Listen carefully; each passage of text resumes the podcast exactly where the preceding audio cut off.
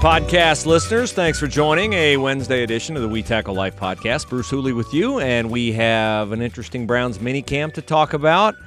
And yes, today I will tackle the topic that has dominated conversation in the Big Ten, not the 12 team college football playoff, but the legacy of Bo Schembechler. And we'll also get into a faith portion of the podcast. So I appreciate you joining us. Leave us a review on iTunes if you would. I'd appreciate that. Send us an email, uh, we tackle life at gmail.com. We tackle life at gmail.com. Let's start with a shout out to our friends at AUIinfo.com. They are in business to help you stay in business. If you're a small business, two people to 50 people, AUI is a valuable service and it's a free service. Usually, you get what you pay for. In AUI's case, you get way more than you pay for because you don't pay them, but they get paid. They're not in this pro bono. They line you up with great benefits for your employees. They help you with your HR situations. And because there are many businesses that want to do business with you, they pay AUI for putting you in front of them as an option and you selecting them. There's no pressure. They don't have like preferred carriers that they say, oh, if you pick this one, we get paid this much. And if you, they don't care who you pick, they get paid the same. They're very happy to give you the best deals. And think of the time you'll save. You don't have to research dental benefits, vision benefits, health benefits, life insurance. Whatever you want to bring to the table for your employees in a benefits package, AUI can put it together, give it to you, you evaluate it, thumbs up, thumbs down, and you don't pay them. AUIinfo.com. You can ask all your questions on chat. They will answer them. Quick, simple, easy, efficient. AUIinfo.com. All right, let's get to the actual sports first. Browns mini camp. I'm not even going to attempt to do Ohio State football recruiting. There are many sites that do Ohio State football recruiting. I don't care enough about Ohio State football recruiting to try to keep up.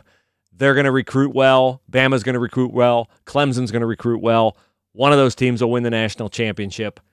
End of story. As for the Cleveland Browns, 2021 is a huge year. They showed last year that they are more than a team with potential. Now they're in minicamp, and with this season in front of us, no COVID, no excuses, OBJ back, Baker Mayfield with three years under his belt. Three? 18, 19, 20. Yeah, three years under his belt. They should be a legit contender in the AFC. Now, obviously, Kansas City Chiefs are the class of the AFC. And I think the Tennessee Titans got a ton better with the addition of Julio Jones. But the Browns have added Jadeveon Clowney to go with Myles Garrett. I think the Browns drafted pretty well. And this is an interesting year because they may, we don't know, but there's talk that they are thinking of extending Nick Chubb, Baker Mayfield, Denzel Ward. Now they've picked up the option, the fifth year option, on both Denzel Ward and Baker Mayfield, which, you know, those guys are two years left on their deals because they were first round picks, so they get five year deals, four year deals, and an option year. Nick Chubb was a second round pick. So Nick Chubb is entering the last year of his contract. And because Nick Chubb is a stud, and because Nick Chubb was a few yards away from winning the NFL rushing title, and last year is the first time he's been injured, and he still he gained a thousand last year. I think he did. Yes, he did gain a thousand yards last year. Uh, and he almost had a thousand his first year when they didn't play him until halfway through the season. So Nick Chubb is a certifiable stud. Would you give Nick Chubb a big contract? He said today, I would love to play in Cleveland. I have a policy. I said it when Ezekiel Elliott got his monstrous contract that the Dallas Cowboys would regret it because I would never draft a running back in the first round, which the Browns didn't with Nick Chubb, and I would never give a running back a second contract. All right. So now it's put up or shut up time. Am I serious? Would I let Nick Chubb walk after one more year? Can't say yes, but I can't say no. I wouldn't give Nick Chubb a big deal right now. I want to see Nick Chubb play a fourth season. I want to see if he can stay healthy. I want to see how the rest of my roster looks. Kareem Hunt might be more affordable than Nick Chubb. Is Nick Chubb a guy who, let's say things go bad middle of the season? Could you trade Nick Chubb and get a ton for him? Maybe. I know you don't want to think that way because you think, no, we're going to have a great team. But maybe they're beset by injuries and maybe Baker Mayfield goes down and who knows? I would not commit. I know it costs you more in the long run if you commit late. Nick Chubb has a great year. He gains 1,500 yards. You got to pay him through the nose, or you got to really swallow hard and let him walk. I get it. But they have three guys who are, you know, viably in line for pretty significant contracts. Baker Mayfield has him over a barrel because while I don't think Baker Mayfield is a top, eh, I don't know, I, off top of my head, is Baker Mayfield an elite quarterback? Whenever you say top five, it's like, oh, sure he is. I'm not going to give a number. Is Baker Mayfield an elite quarterback? I guess I better define elite. An elite quarterback is one who, by himself, can win you a playoff game. Not a game, a playoff game. And I give you Baker Mayfield won a Pittsburgh Steeler playoff game last year, but was that really Baker Mayfield or was that the Steelers turning it over and giving the Browns a big early lead? In the Chiefs game with Patrick Mahomes out, Baker Mayfield needed a drive and he couldn't produce it. I know Rashard Higgins fumbled out of the back of the end zone. I haven't forgotten. I'm just saying I do not have 100% faith that Baker Mayfield is an elite quarterback. So I wouldn't pay him before I have to pay him. I certainly wouldn't pay him anytime this year. So I'd wait on Baker Mayfield and I'd wait on Nick Chubb. And on Denzel Ward, I'd wait on him as well. And the reason I would wait on Denzel Ward is because Denzel Ward misses a lot of games. I said it when they drafted him. I wanted Bradley Chubb instead of Denzel Ward because generally pass rushers have a longer shelf life than cornerbacks. Denzel Ward's really good, not disputing that. But he's played 12 games, 12 games, well, 13 games, 12 starts, 12 games, and 12 games the last three years. You want to pay a guy who's going to miss a fourth of your season every year? My concern for Denzel Ward was well founded then. It's well founded now. They've drafted a lot of guys in the secondary. Let's see how Greedy Williams is. Let's see how some of these guys are that they let's see how Greg uh, Newsome is. Before you pay Denzel Ward, now I don't think his I think Denzel Ward's a productive, a really good, really productive NFL player for three or four more years. It would make me more nervous. Well, boy, that's a hard question. Would it make me more if I could only give money to one of them, Nick Chubb or Denzel Ward? Because they're going to pay Baker if Baker stays healthy and plays reasonably well. Their quarterback history pretty much compels them to do that. Nick Chubb or Denzel Ward? Nick Chubb's more durable. Nick Chubb's more durable. Do you need Nick Chubb to win games, or do you need Denzel Ward more to win games? You get torched on a corner, it's a touchdown. But Nick Chubb can score a touchdown on any play. I'd have to ponder that one. Good topic for a future podcast. With that, let me remind you the official attorney firm of the Bruce Hooley Radio Show, of the Bruce Hooley We Tackle Life podcast, and of Bruce Hooley are my friends at Willis Spangler Starling. They are amazing. They understand all the angst, worry, concern that comes with a legal action. Whether you're pressing it, you want to win because you're investing time, effort, emotion, or heaven forbid, you're on the receiving end of a legal action they understand how significant that is in your life. And they're not going to, you know, look at it like, eh, just another lawsuit to us. No, they get it. They understand it. I love their personal touch. They explain things really clearly, really concisely. They're very open, very honest. Your integrity, your character won't be compromised in the least bit by going with Willis Spangler Starling. If you think you're getting hosed at work on an employment uh, on employment action, you have a Social Security disability issue, you have a personal injury case, wills and estate planning, make sure you get that taken care of. Willis Spangler Starling can check every box. They do a phenomenal job. They're online at willisattorneys.com, W I L L I S, willisattorneys.com. And they're on Twitter at Spangler Willis. Trueman Boulevard in Hilliard is where they are located. All right, now that we got the Browns out of the way, let's get to the really ugly stuff. Bo Schembechler is a unique case in that he is somewhat revered. I'm not going to say beloved, but he is somewhat revered by Ohio State fans because he was an Ohio State assistant coach, because he was Woody's assistant coach, and because you can't have a great rivalry unless you have a successful team on the opposite sideline. In the Bo Woody era and the subsequent 10 plus years that Bo coached against Ohio State were the heyday of the Ohio State Michigan rivalry. It just was. I know that Ohio State fans like dominating Michigan ever since Bo retired, but that was really not a rivalry like it was with Bo and Woody or Bo and Earl.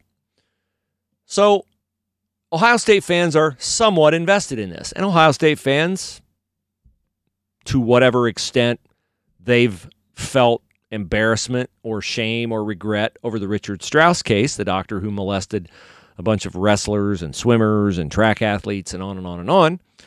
Now, Michigan finds itself in that exact same situation. They have a team doctor, had a team doctor, who was the football team doctor, and the adopted son of Bo Schembechler, named one of the one of his adopted sons, Bo married a woman named Millie, and Millie had three sons from a previous marriage. I believe it was three.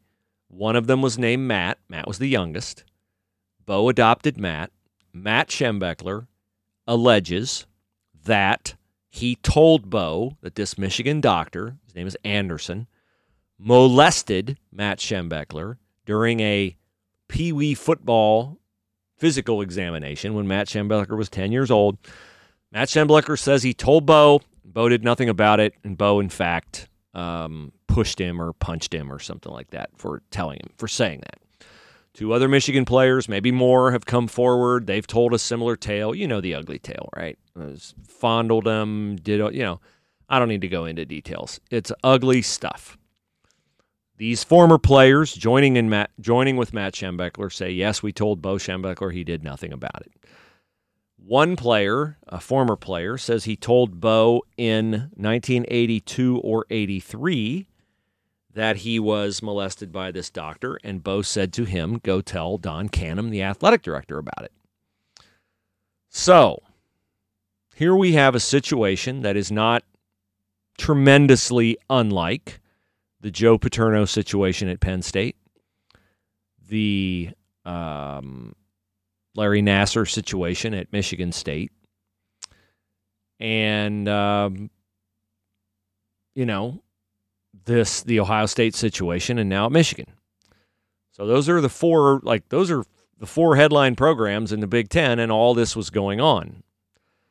Um, I'm not sure what that says, except there are a lot of really disturbed people out there, a lot of really sick people who have gained the trust of athletes and who have apparently betrayed that trust.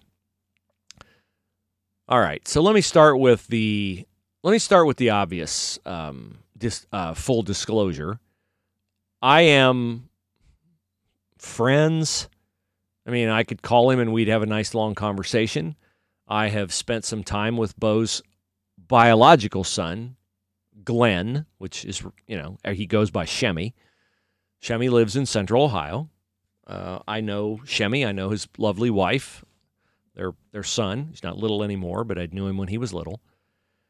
And uh, Shemmy and I at one time talked a lot. We don't talk a lot now, but it's not because we've had a falling out. We're we're friendly. I hurt for Shemmy very much because I can tell you Shemmy reveres his father very much. And this has to be extremely difficult for Shemmy to hear these things said about his father. And his father is not here to defend himself. Bo has been dead for 15 years. You may remember he famously died on the eve of the 2006 Ohio State Michigan game when Ohio State was number one and Michigan was number two, 42 to 39, Ohio Stadium. So, what I'm going to say about my opinion on Bo is not at all related to my friendship with Shemi. I just wanted to disclose that because I feel like you should know it. I do not have perfect clarity on these kinds of things and how they should be handled because what I do have perfect clarity on is how things were in an era that was vastly different from today. Okay. I was covering Ohio State for the Plain Dealer during the Richard Strauss era. Now, I didn't cover wrestling like I covered football, like I covered basketball. Um, but I know what the mindset of that era was. I can tell you on the Joe Paterno, Jerry Sandusky story from Penn State that for many years, and I went to 18 Big Ten kickoff luncheons in Chicago where they bring all the coaches in and all and two players from every school. Every year or virtually every year for a very long time one very common feature story done by virtually everyone, not only in Pennsylvania, but in the Big Ten, was the wow, isn't Jerry Sandusky a fantastic guy that he's doing all these things for these boys who don't have fathers? Okay. So I'm just saying a lot of people missed that story. And my father was of the era of of Bo Schembechler and of Joe Paterno. And I can tell you that if someone had said to my father the thing if I had told my father that happened what happened to me like had what these players allege had that happened to me which it didn't but if if it did and I told my dad I I think my dad would have probably gone and, you know, beat the crap out of a guy. But it's entirely possible that if I'd have been a grown man at the time, like a college student, he would have said, What are you going to do about it? He would have put the onus on me. And he would have expected me to handle my business. And what I'm telling you is, without making a value judgment about who's right or who's wrong, you do a disservice to the legacy of the legacy of people. And it is unfair, in my view, to judge men of yesterday by the standards of today. No one would look the other way on abuse by a team doctor of an athlete today. But I can see where, had athletic administrators, coaches at Ohio State been told of Richard Strauss's situation by guys who were wrestlers. And I know those wrestlers. I know those guys who they're, excuse my French, badasses. Like I don't, I wouldn't want to mess with any of those guys. those guys are tough guys, but they're caught in a very difficult. I'm not blaming them. They're caught in a very difficult vortex of here's a doctor who has the apparent respect of a powerful coaching staff, be it Ohio State, Penn State, Michigan. And I'm going to go in and I'm going to tell them something that is embarrassing for me as an athlete to admit to. And I don't know if they're going to believe me. And I don't know if they believe me, if they're going to think less of me, because I can flat tell you this is not anything other than exactly how it was in the 1990s, in the 1980s, if you were a male athlete and that kind of abuse happened to you, you could not have reported that without it being taken as unfair though it may have been, unfair though it would have been, it would have been taken as an indictment of you because nowadays we have empathy for people who are violated in that way. Back in that era, crude jokes would have been made, insinuations that you must there must be something wrong with you if that happened to you, you would have been blamed for being a victim. I'm just telling you that's absolutely how it would have been. I also believe there's a part of this that guys of the generation of Bo Schembechler and Joe Paterno, I don't think they had a full awareness when things were said to them that, look, are you going to go through chapter and verse if you're abused by a doctor of exactly what they did to you? Or are you going to try to relay the spirit of what happened to you, the a, a general picture of what happened to you without becoming extremely graphic? I think it is entirely possible that the the people, if they came forward and if they reported it to the coaches, and I have to say if because it's only fair to Bo Schembechler to say if because he's not here to answer these charges. It is fair, I think, to allow for the possibility that when these things were reported to Bo or to Joe or to whoever the Ohio State guys reported it to, it was not said with great graphic detail. It was spoken of in generalities. And when that happens, if that happened, you have a an allowance, a possibility for a disconnect between what you're trying to say and what their understanding is of what you're trying to say. I can see how these wires got crossed, things fell through the cracks. Knowing what things were like in the 80s and 90s, I can understand how it happened. And evil men preyed on innocent young kids and took advantage of them and will be held accountable for that in the afterlife. But I do not feel any level of comfort erasing the entire legacy of Joe Paterno or of Bo Schembechler, nor would you as an Ohio State fan feel comfortable erasing the entire legacy of Woody Hayes. Let's just be real, right?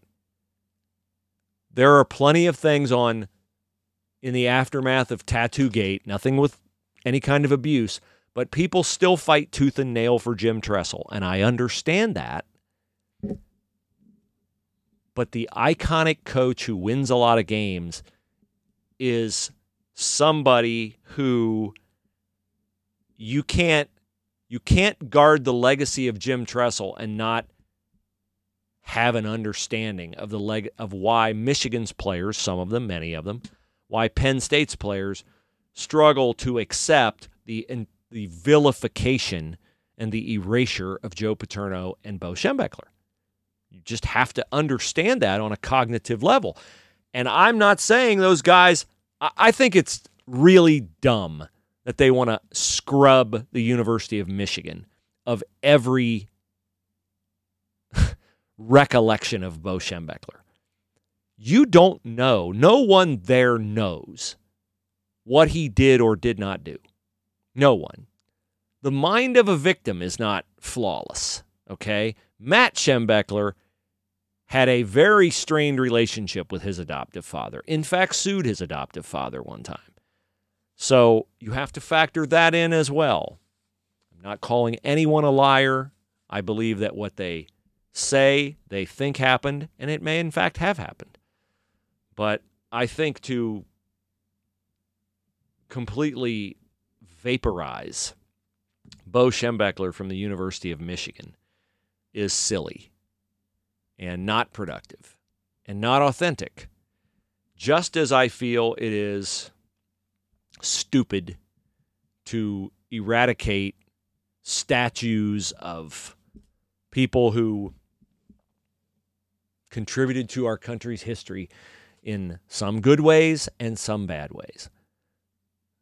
You might as well get to the faith portion of the podcast right now, okay? Men are flawed. One perfect man ever, Jesus Christ. Thankfully because none of us, if held up to the standard that matters for our destiny, for our eternal destiny, can pass that test. Okay?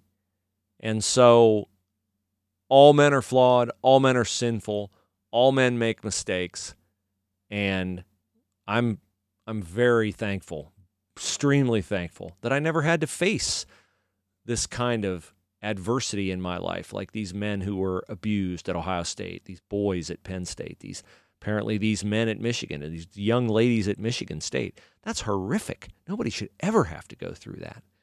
It's it's it's uh, it's stomach turning to think of that.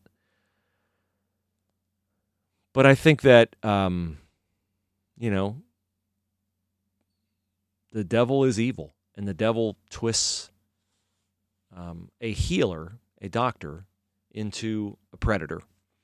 And um, I, I, I think I've rambled on this topic enough. I just don't feel like it's entirely fair to assume that a man who can't answer for himself, Bo Schembechler, um, be erased. Thankfully, though, our sins can be erased. And I heard one time um, a commentator who I like a lot, Matt Walsh, Daily Wire. Matt's Catholic, so probably not, definitely not, aligned on all things theology. But Matt made a comment one time that I um, chuckled when I heard. And he was discussing someone in the news who had done something horrible. And I think somebody made a comment that that person had uh, access to forgiveness through Christ's sacrifice at the cross. And Matt made a comment that he does not want to spend eternity with a bunch of rapists and murderers. And I said, well, two things. You're going to if you're saved. And B, I do want to spend eternity with those guys. Not because that's my preferred companionship, but because I know Jesus died for everyone and there's forgiveness for people, even who do the most heinous things. And so if I'm going to say, I don't want to spend eternity where they are, they might be where I want to be. And if I say, I don't want to be there, not that you really have any control over that. If you're saved, you're going to be saved. And I just thought it was like silly for a person who purports to be saved to insinuate that there would be no murderers or rapists in heaven. It's a hard concept for some people, maybe a hard concept for you. Cognitively, I understand that. But the reality of it is, you don't want it any other way. Because if you want the line to be rape and murder, how do you know the line's not inside the boundaries you've crossed? Or I've crossed. I think it's best we have a Savior whose sin, whose whose sacrifice covers all of our sin. Correct. And in that realm, I was thinking about as I read a story today in the Dispatch about Bill Gates, Mr. Microsoft, right? And apparently, Bill Gates owns like some tremendous amount of land in Madison County, like 10,000 and some acres, like some mammoth expanse of land. And he's never been here. I'm sure he's never been here. And I found out today Bill Gates, who's worth like, what is it, like hundreds of billions of dollars. Um, Bill Gates is like the largest private landowner in the United States. And they were talking about him building some big wind and solar farm in Madison County. There'll be a bunch of dead birds everywhere. Okay, fine. But I thought about Bill Gates' wealth, and I thought about Warren Buffett's wealth, and I thought about Jeff Bezos' wealth. I saw a story today Jeff Bezos' ex wife's given like $8 billion to charity, probably all of it to pro abortion causes. At any rate, um, when I think of that kind of wealth, I think, is any of that money being spent to do anything good for the kingdom of God? And I got to watch myself when I think those things because, as Chris Spielman has explained to me before, it is not my race.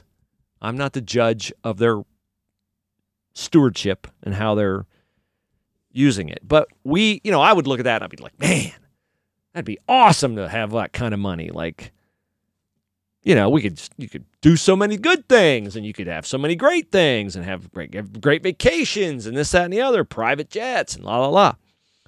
But wealth is really just a tool. We we esteem it because it's a tool that can get us many many other things. But if you had everything you ever asked for for the rest of your life, every single day of the rest of your life, would that ever get old? Would you ever cease to be, oh, another private jet, oh, another private island, oh, another vacation? No, great golf course today. Well, how about the one tomorrow? I mean, it might get routine, right? All the cool experiences, all the lavish purchases, all the amazing experiences It just might melt together.